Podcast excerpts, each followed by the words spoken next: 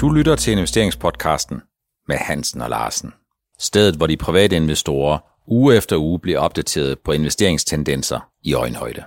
Velkommen til 22. afsnit af investeringspodcasten med Hansen og Larsen, og jeg vil starte med at undskylde, at jeg var lidt for tidlig ude allerede i sidste uge annonceret i afsnit 22. Det beklager jeg selvfølgelig. Øh, det var kun 21. Men 22, Helge, er din portefølje, er den øh, sommerferie klar? Ja, det synes jeg, den er. Den ligger bare og hygger sig lidt øh, under, øh, midt i al den her støj, der er i den her måned. Der er øh, volatilitet i markederne, der er lidt mindre omsætning og sådan, ikke? Så det, alt er, som det skal være. Vi kommer meget mere tilbage til udsving og volatilitet, men jeg kan ikke lade være med lige at spørge dig her i starten. Det ser ud som om, eller jeg har læst mig en lille smule til, at laksepriserne de er under pres. Er det også ligesom det plejer, at når det kommer hen til sommer, så falder laksepriserne, og så bliver investorerne lidt nervøse for, om det bedste nu er bag ved lakseproducenterne? Ja, det er ikke, heller ikke noget nyt under solen der. Det er jo sådan så, at der er mindre efterspørgsel i sommermånederne på laksen, og så når vi går hen i efteråret, så sker der simpelthen det, at så stiger efterspørgselen op mod jul, så man har de højeste laksepriser i december øh, måned. Mm. Og det, der sjovt nok også sker der i efteråret, det er fra august måned øh, til december på nær lige sidste år, så plejer aktiekurserne i laksesektoren at stige 25 procent i gennemsnit. Okay. Så man har den store stigning der om efteråret, så man kan sige, at man er cyklisk på den måde, at, at, at, at aktierne bevæger sig i, i, i højsæsonen meget kraftigt. Og de bevæger sig også op mod påske, hvor der også traditionelt sælges meget laks. Jamen er det sådan, Helge, at du allerede faktisk kan sige, at det er tiden at købe laks nu? Øh, med henblik på, at øh, vi hen over efteråret kommer til at se en bedre udvikling for laksaktierne? Jeg vil sige, nu er vi jo lidt presset af, at der kommer, nu kom der et godt øh, regnskab fra Movi i dag, så det var meget bedre end forventet, og man så, at de havde lidt bedre styr på omkostningerne. Men det er faktisk sådan så, at det, at man ligger og samler op i, selvom analytikerne i branchen mange gange siger, at man skal sælge, det man samler op på det her fald, der kommer hen over sommeren, det har fungeret rigtig godt for mig i de år, hvor jeg startede op på at mm. samle det, jeg skulle have ind i porteføljerne af laksieaktier. Ja, der er godt i vente, det er det, vi kan høre i takt med, at øh, vi nærmer os øh, den normale højtid. Det ligner jo faktisk et stykke hen ad vejen noget af det, som vi ser for tankskibsaktierne, og hvor raterne, hvor de har det svært øh, ultimo første kvartal, de får det lidt sværere i anden kvartal. Så kommer vi hen i det normalt sæsonmæssigt stærke tredje kvartal, for så at kulminere i fjerde kvartal. Ja, man kan sige bare, at udsvingene i lakssektoren er blevet mindre efterhånden. Man har fået et stabil efterspørgsel øh, hele året rundt, men den er trods alt større i efterår og vinteren. Mm. Og det er vel også et udtryk for, Helge, at laksesektoren fylder mere, den bliver mere kendt, og på den måde, jo flere der kender den, jo flere der følger den, jo færre udsving, eller jo mindre udsving, får vi alt andet lige, når folk de skal forholde sig til noget, som man kunne kalde kendte størrelser. Ja, det, så, sådan er det, og, og så vil jeg også sige, der kommer flere selskaber nu her, det bliver også spændende, og, og så kommer der jo nogle selskaber, der har øh, landbaseret produktion, for eksempel Atlantic Sapphire op i, som er noteret op i Norge, men har et stort dansk islet i sig, fordi man også over i Hvide Sande har produktion. Mm. I afsnit øh, 22, vi holder øh, foden på speederen, daytraderne. Daytraderne spiller en, en meget betydelig rolle. Det er ikke de eneste, der sørger for, eller er skyld i, eller skal have æren for, at aktiekurserne de banker frem og tilbage, og i nogle enkelte aktier, som vi kommer lidt tilbage til lige om lidt, jamen der ser vi, øh, at kursudsvingene er det, jeg vil kalde historisk meget store grænser til abnorm. Er det sådan, at daytraderne jo faktisk har øh, haft gyldne tider de seneste kvartaler, og er nogle af dem, som man kan sige faktisk er vinderne under den her coronakrise? Ja, hvis jeg lige må omdøbe det lidt til kortsigtede trader. Okay. Fordi det der, der almindelige daytrading, hvor man laver mange 100 handler løber en dag, det, det er faktisk ikke det billede, jeg sådan ser ud i markedet. Men jeg ser, at der er rigtig mange, der løber efter de samme aktier. Mm. Og så ved jeg ikke, hvor længe de beholder dem, men øh, i lidt, et, et omfang, hvis man nævner for eksempel de her Tesla og flere af de andre øh, vækstaktier i USA, jamen så er der mange, der løber i samme retning. Øh, og så spørgsmålet er, hvor mange af dem, der egentlig taler klar over, lige pludselig kan der komme en knald i de her aktier. Ikke? Mm. Øhm, så, så bliver de måske lidt klogere på det, de, de går og laver. Men rigtig gode, gavede daytrader, de lukker deres positioner ned øh, om aftenen for eksempel, eller op til weekenden og sådan. Og det er der altså ikke meget, der tyder på, at man sådan lige gør hvis vi kigger på handelsmønstre, vi kan jo godt se stigninger hen mod, mod luk i mange af de her aktier. Mm. Øh, det er ikke sådan, daytrader normalt gør. Hvis vi kigger på en marked, hvor der er lidt tyndere, det er i Norge for eksempel, daytraderne deroppe typisk, de lukker ned om aftenen, eller lukker deres kreditter ned, eller lukker i hvert fald om fredagen, der har man i overvis set sådan lidt fald sidste mm. dagen. Så hvis nu vi prøver at kigge på sådan det generelle billede, jamen så er der nogen, der siger, at mere end halvdelen af de handler, der sker i Danmark, de sker på basis af forudprogrammerede robotter, som sidder, ligger og handler lidt frem og tilbage. Kigger man til USA, jamen så snakker man om, at mere end tre fjerdedel af den daglige omsætning, og nogen siger helt op til 90 procent, den egentlig sker på basis af nogle algoritmer, som sidder og handler lidt med hinanden. Og når jeg så kigger på sådan en aktie som Tesla, som inden for de sidste 52 uger har været nede og ramme 211 dollar, øh, og en kort overgang i den her uge, og husk på, vi optager jo onsdag forud for distributionen eller øh, udsendelsen om torsdagen, jamen der var øh, Tesla-aktien et kort øjeblik, hvis jeg ikke husker helt galt, lige op i underkanten af 1800 dollar, og den dag, hvor den var i underkanten af 1800 dollar, eller en stigning på en 15-16 procent, der sluttede den faktisk minus 3 procent. Så er det her et udtryk for, Helge, at øh, om du så kalder det korttidsinvestorer, eller daytrader, eller øh, investorer, som er overvejende af spekulativ, spekulativ karakter, er det simpelthen dem, der har overtaget styringen, og øh, er det det, vi skal vende os til? Altså, vi kan se lige Tesla-aksen, der, kan man, der, der er jo lavet nogle opgørelser på mange af de her kortsigtede trader, og der er utrolig mange derinde. Jeg tror ikke, der er rigtig mange institutionelle eller andre, der er vant til at arbejde med aktier øh, og, og, og store family houses og alt det her. Jeg tror ikke rigtig, de bevæger sig meget i de her aktier.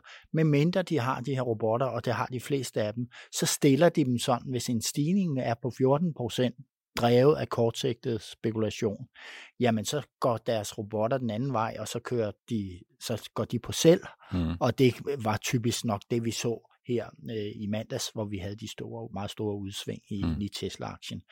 Øhm, og jeg synes, det der normalt sker ved de her robotter, det er jo bare, at man får sådan et, et, et savmønster, omvendt savmønster, hvor det bare går lidt op og lidt ned, går op lidt og ned, og så er der nogen, der akkumulerer eller sælger ud øh, med, under den robotstyrning. Der. Men i virkeligheden, Helle, kan man ikke, øh, kan man ikke stille spørgsmålstegn ved, om de langsigtede eller de institutionelle investorer, eller hvad man nu skulle kalde dem, øh, ikke for at forhærlige nogen eller trykke nogen ned, men kunne man ikke forestille sig, at de faktisk ikke, eller kun i meget mindre omfang, er til stede i Tesla-aktien, ejer Tesla-aktien, og hvis de ejer Tesla-aktien, så er de øh, nok først og fremmest Tesla-aktier indirekte, fordi de har en indekseksponering, hvor Tesla jo selvfølgelig ikke er dominerende, men når det er sådan, at Tesla kommer op og rammer i underkanten af 300 milliarder dollar, svarende til to gange Novo Nordisk, jamen så er det sådan, at så er Tesla faktisk en, som ikke kun fylder noget på vejene, når vi ser bilerne køre rundt, men faktisk også fylder noget på det investeringsmæssige landkort. Ja, men det er du fuldstændig ret i. Det er en aktie, der den er, den er ligesom ude for rækkevidden. Jeg tror faktisk ikke, at der er nogen øh, fornuftige fondsforvaltere, der, der, der sidder og med en større position i det. Men mindre, at, øh, at, at nogle af dem går short, og det, det fornemmer jeg meget, i hvert fald mange hedgefonde der, de, de lurer jo nok, hvornår skal vi slå til at gå short i, i Tesla, hvis de ikke allerede har gjort det det er det, sådan, sådan aktier kan bruges til. Tror du, at, øh, nu snakker man jo meget, man snakker altid meget om dem, der har tabt penge, og det er på en eller anden måde, fordi det skaber store overskrifter, fordi øh, adfærdsforskerne de siger, at vi bliver meget mere stresset, når det er sådan, vi tager penge, end vi bliver glade, når vi egentlig tjener penge. Men det er jo stadigvæk et åbent spørgsmål, øh, hvor mange shortsolgte positioner der er fra gammel tid, i Tesla. Det vil sige, at øh, man fokuserer måske meget på, at aktien øh, hedder 15, 16 og 1700, øh, og så er der måske nogen, der tager udgangspunkt i, at der er rigtig mange, der per definition har solgt sig kort i Tesla-aktien på 100 eller 200 eller 300, men det behøver jo ikke at forholde sig sådan. Nej, det er, vi har også snakket om det i en tidligere udsendelse. Jeg vil tro, at øh, de fleste, der lige gik kort i den på for et halvt år eller et år siden, de er rykket ud af aktien. Det er jo dyrt at, at lægge kort i noget, især hvis aktien stiger, men også det koster jo nogle penge at, mm. at lægge kort. Kunne man ikke også forestille sig, at det sker vel sådan, Helja, udover at det er dyrt at lægge kort i noget som femdobler, som tingene egentlig har udviklet sig til, hvis man skulle være så uheldig, at man har shortet aktien helt på bunden. Men derudover, jamen så prisen for at shorte, jamen den kan vel sådan set også meget nemt gå op. Altså selve det, at du skal have en lånefacilitet, du skal have det en låneadgang. Ja. ja. Så den kan vel meget nemt gå op, fordi øh, når tingene de spidser til, jamen så er det jo en situation, hvor dem, der skal låne nogen ud, de ved, at her er der mange, der gerne vil låne, og så er det jo ligesom i en hvilken som helst anden markedsmæssig ja. sammenhæng, så hæves i prisen. Ja, Og der er jo kommet masser af udmeldinger fra prominent side, at, at, at, at nu går man altså short i Tesla her. Den ligger faktisk også, synes jeg, til højre ben, hvis man, den her værdisætning, den er jo flere tusind gange så stor, som den burde være. Det er helt, det er helt, helt, helt udskoven. Ja, man skal passe meget på, når man udtaler sig om Tesla, for det er noget, der deler ja, vandene, fordi rigtigt. der er nogen, der synes rigtig godt om bilerne, så er der nogen, der synes godt om aktien, så er der nogen, der synes godt om den kursudvikling, som aktien har haft, så på den måde, jamen, så er der jo de troende, og så er der jo de vantro øh, i, i den der henseende, og det skal, man bare, øh, det skal man bare være opmærksom på, når man siger de der ting. Det er et fakt, faktum, det er, at Tesla er foran de andre producenter. Ja, men det har vi, det har vi også berørt flere gange, altså det er de bare og, og det, det er jo et teknologiselskab, øh, sådan en mix af, af, af lidt af det,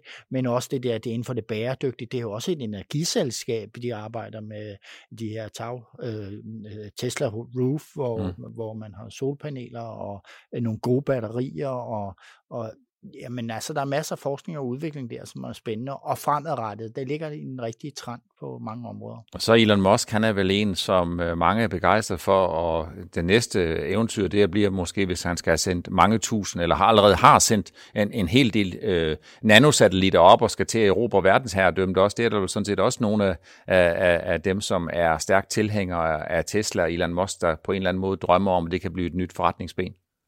Ja, altså han har, han har alle, og det har Tesla også, og det, det her rakethalløj, han arbejder med, det har jo alt det, som, som gør aktien voldsomt sexet for mm. mange investorer, det må man sige. Hvis man kigger på udviklingen i Tesla, så for mig så vækker det lidt minder om den udvikling, vi havde i 2008.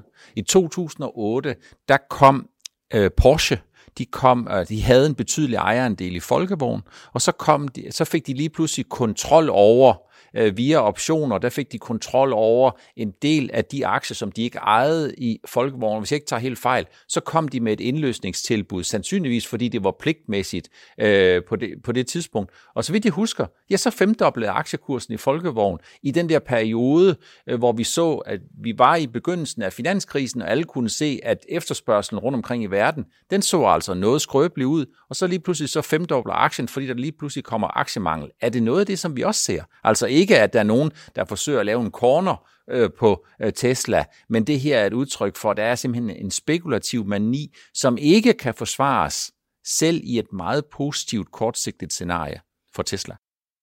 Ja, det er jeg helt enig i. Altså, det, det ser meget mystisk ud øh, på alle mulige måder. Men, men vi, det er jo også en speciel tid med corona, hvor lige pludselig vi ser, at der kommer rigtig, rigtig mange af de her kortsigtede øh, øh, unge mennesker ind, men øh, også at kvinderne kommer til og alt muligt. Der kommer mange nye ind på markedet her, hvor de har ligget stille og skulle lave et eller andet derhjemme, og, og der er noget, der hedder hvad er det, Robin Hood, eller sådan et, en stor, kæmpestor platform, som har øh, 420.000 af deres øh, trader, øh, der har aktier i Tesla. Mm øh, ifølge den seneste opgørsel. Ja. Så øh, der, det har strømmet ind øh, på markedet, men folk, der sådan går efter de sexede aktier. Mm.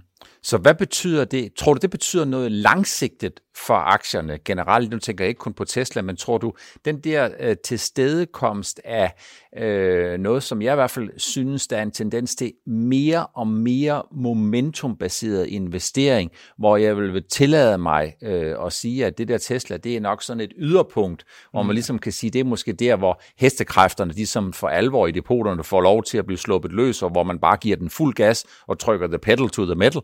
Uh, tror du, at uh, ender det her med et brag, Helge?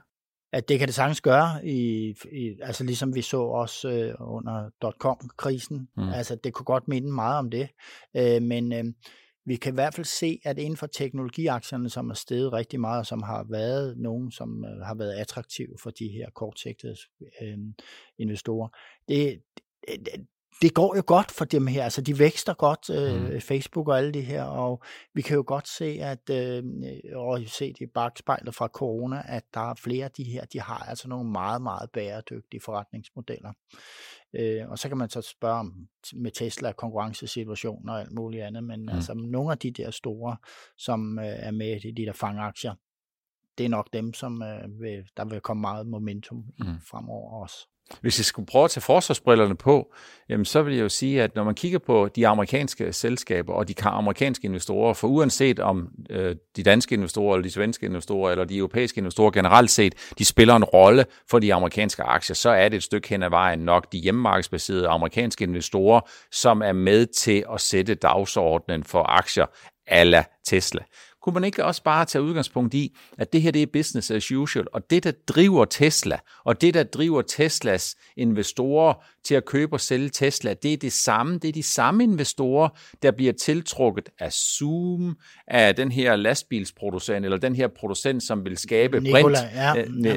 Nikola eller øh, Spotify, som ikke har tjent nogen penge indtil videre, men hvor de kan overbevise investorerne om, at deres forretningsplan, den er intakt deres vækst er nogenlunde intakt, og så længe væksten er intakt, så vil de amerikanske eller overvejende amerikanske investorer, de vil være fuldstændig ligeglade med, øh, hvad det er for en pris, der bliver sat på, fordi det øh, alibi, som de egentlig kører ud fra, det er to ting. Den ene, det er enten, så kommer selskaberne til at tjene penge på et eller andet tidspunkt, og så kommer de til at tjene penge. Og eller i morgen, der kommer der hende, der sidder ved siden af, eller ham, der sidder ved siden af, og er villig til og overtage de aktier, som du ejer, til en endnu højere pris. Så prisfastsættelsen, værdiansættelsen, den er høj, og prisfastsættelsen den er meget høj, men den spiller ikke rigtig nogen rolle på samme måde som selskaber, der ikke har vækst. Selskaber, der skuffer. Selskaber, der bliver lagt ned i glemmebogen. Jamen, den er ikke nogen, der gider at købe, uanset hvor billige det er. Så er Tesla sådan set ikke bare det samme,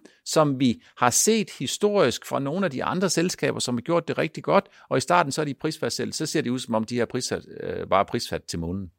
Ja, men vi har også historisk set, at øh, når vi har situationer, hvor der er nogle bestemte sektorer, nogle bestemte selskaber, der stiger rigtig, rigtig kraftigt, så får vi jo også ligesom det der med prisen på tulipaner i, mm. i gamle dage, at øh, lige pludselig en dag, så kan der komme et knæk, og man ved aldrig, hvad det er, der kommer og udløser det. Nej.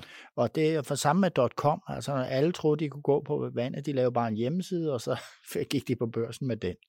Og øh, i det her tilfælde ser vi nogen, der er lidt bedre funderet, og, og de ligger i de her lange trende med bæredygtighed og øh, teknologi. Øh, men der kan altså også komme knæk i dem, og så er der altså langt ned mod bunden, når hmm. det sker. Altså man kan jo sige, at forskellen fra .com og så til nu, det er vel, at nogle af de her højdespringere, eller en betydelig del af de her højdespringere... Det er nogle af vinderne fra ja, dengang. Ja, det ser ud som om, de har noget, der er langtid, mere langtidsholdbart. Jeg siger jo ikke, hvem der bliver vinderne, men det er mere langtidsholdbart end de hundredvis af dot-com-selskaber, som vi så ja. omkring 1999-2000, som kom, øh, enten kom ind på børsen eller allerede var på børsen, og lige pludselig gik fra at have en god forretningsmodel til at have en skyhøj øh, værdiansættelse, simpelthen fordi investorerne egentlig meget massede ind i og ønskede at komme ind i det her e-business øh, segment. Ja, men altså, vi har jo, der er nogle vinder, der skiller sig ud, og de, de, de, de skal nok klare sig. Mm. Men så er der jo alle de der, vi gambler på, eller markedet gambler på, øh, de, alle de nye, der kommer til, hvor man går ind. Altså man kan se inden for Brint, jamen der er rigtig meget der gang inden for Brint, øh, og øh, endelig er det kommet sådan i større omfang. Øh, men hvem bliver vinderne inden for det her? Mm. Der kommer et udskillelsesløb, og hvis man prissætter andre end vinderen højt, mm. så kan det gå galt. Ja der er nogen, kritikerne, skeptikerne, dem der er sure på aktiemarkedet, dem der er sure på de frie markedskræfter, de øh, øh, bruger samtidig som argument, at når centralbankerne de sænker renterne, når de giver finansiel rigelig likviditet, jamen så er det jo egentlig sådan, bare sådan, at du legitimerer den her spekulative interesse, fordi hvis der er masser af likviditet, og likviditeten den er billig, jamen hvor, hvor glider den så hen? Glider den likviditet så ind og stimulerer realøkonomien, eller glider den ind et langt stykke hen ad vejen og stimulerer aktieinteressen for investorerne, der koncentrerer sig i nogle af de her, men hvor likviditeten den ikke når ud i yderste led og i virkeligheden sørger for, at vi kan bevare nogle af de arbejdspladser, som det egentlig er. Det er der vel en lille smule sandhed om, ja, er der ikke der det? er der meget stor sandhed i det. Og man kan jo se desværre, at øh, sådan en som Trump, han er jo han går jo ud og, og kigger på økonomien. I, altså han regner økonomien, det er det, der sker på aktiemarkedet. Mm. Men det er jo kun en lille del af den samlede økonomi. Mm. Så i stedet for, at man løfter aktiemarkedet ved at gøde undergrunden, altså det vil sige alle de virksomheder og al den produktion og øh, produktionen i de enkelte lande og sådan noget, så gøder man op i toppen mm. øh, ved det her. Øh, og det er typisk, man øh, den måde centralbankerne gør det på, især i USA, det er jo nu, de køber al mulig gæld op, øh, mm. sådan, så de fjerner gælden, og dem, der, øh, der havde gæld, penge til gode, de får mm. jo så nogle andre penge nu her, og dem sætter de så i aktier. Det er helt, helt tydeligt, vi ser det mønster. Man kan sige, når det regner på præsten, så drypper det på dejen, og det kommer så an på, om man betragter aktiemarkedet eller præsten, eller, eller om man betragter aktiemarkedet som præsten, eller man betragter det som dejen. Det kan man måske være, det er måske lidt en, en, en, en holdnings, ja, det er en holdnings, rigtigt, det er rigtigt. en holdningssag. Der er i den her uge, øh, der er der kommet nogle store bankregnskaber fra de tre store amerikanske banker, JP Morgan, Wells Fargo og Citigroup, og der kommer mange flere. Det er jo ikke sådan lige frem nogle danske roser, øh, som de fortæller om, når det er sådan, at de laver nedskrivninger eller tager nogle tabsreservationer, sådan i størrelsesorden 7-10 milliarder dollar i anden kvartal per styk, oveni at de nogenlunde tog et lige så stort øh, tabsreservation i første kvartal. Er det noget, der gør dig nervøs med hensyn til økonomien?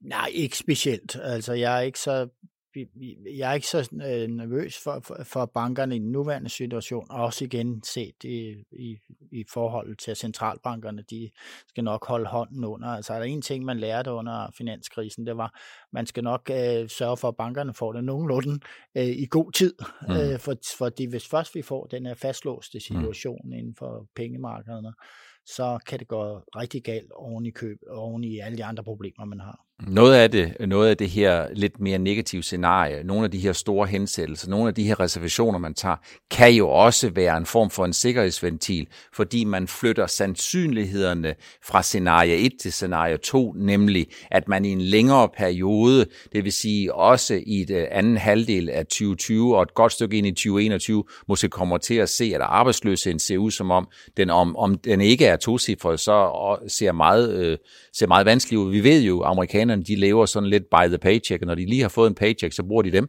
og så øh, venter de sådan set på, at de skal få et næste paycheck, og hvis ikke de får nogen paycheck, det vil sige, hvis ikke de får en understøttelse fra den amerikanske, den her ekstraordinære ting, de fik fra, fra den amerikanske stat, øh, jamen så skal de have et job, og hvis de ikke har et job og ikke får nogen penge, jamen så øh, er det jo øh, et problem for øh, den amerikanske økonomi, for 70 procent af økonomien, den kommer fra privatforbrug typisk ser man med banker, banker, når de laver de her store nedskrivninger, det er, at det gør det i ly af, at det øh, kan legitimeres med noget andet. Ja. Og det er helt oplagt, at øh, nu her med corona, jamen så det er ikke kun bankerne, det er en masse store virksomheder. De guider ikke, eller de kommer så ud med nogle store nedskrivninger, og så de tager ret tid i omhu og tager det på forhånd. Mm. Og det forstår vi godt nu, markedsdeltagerne. Det er sådan, det skal være, og hvis de ikke gjorde det, så vil vi straffe dem. Mm. Øh, så vil vi sælge ud af de aktierne i de selskaber, der ikke var, havde udvist ret tid i omhu. Mm.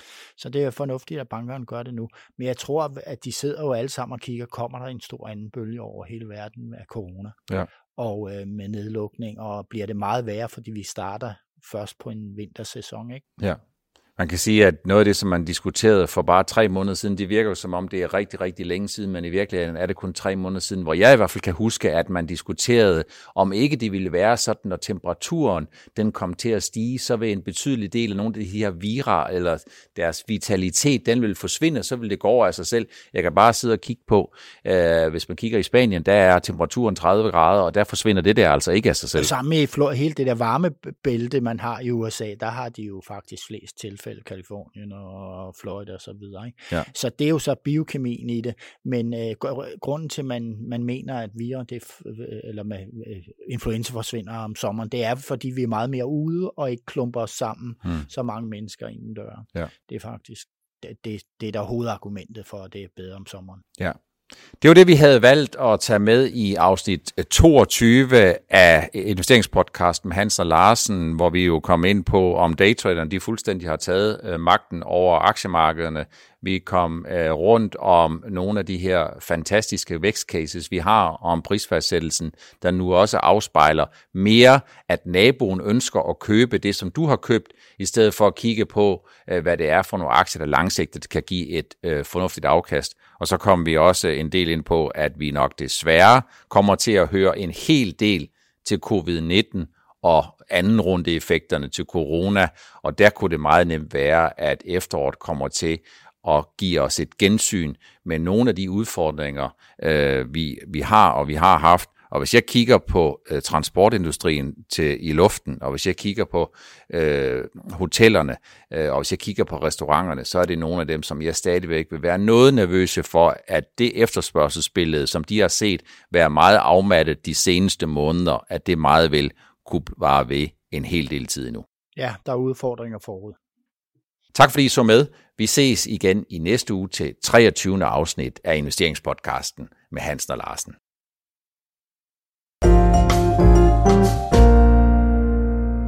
Du lyttede til investeringspodcasten med Hansen og Larsen. Vi ses igen i næste uge.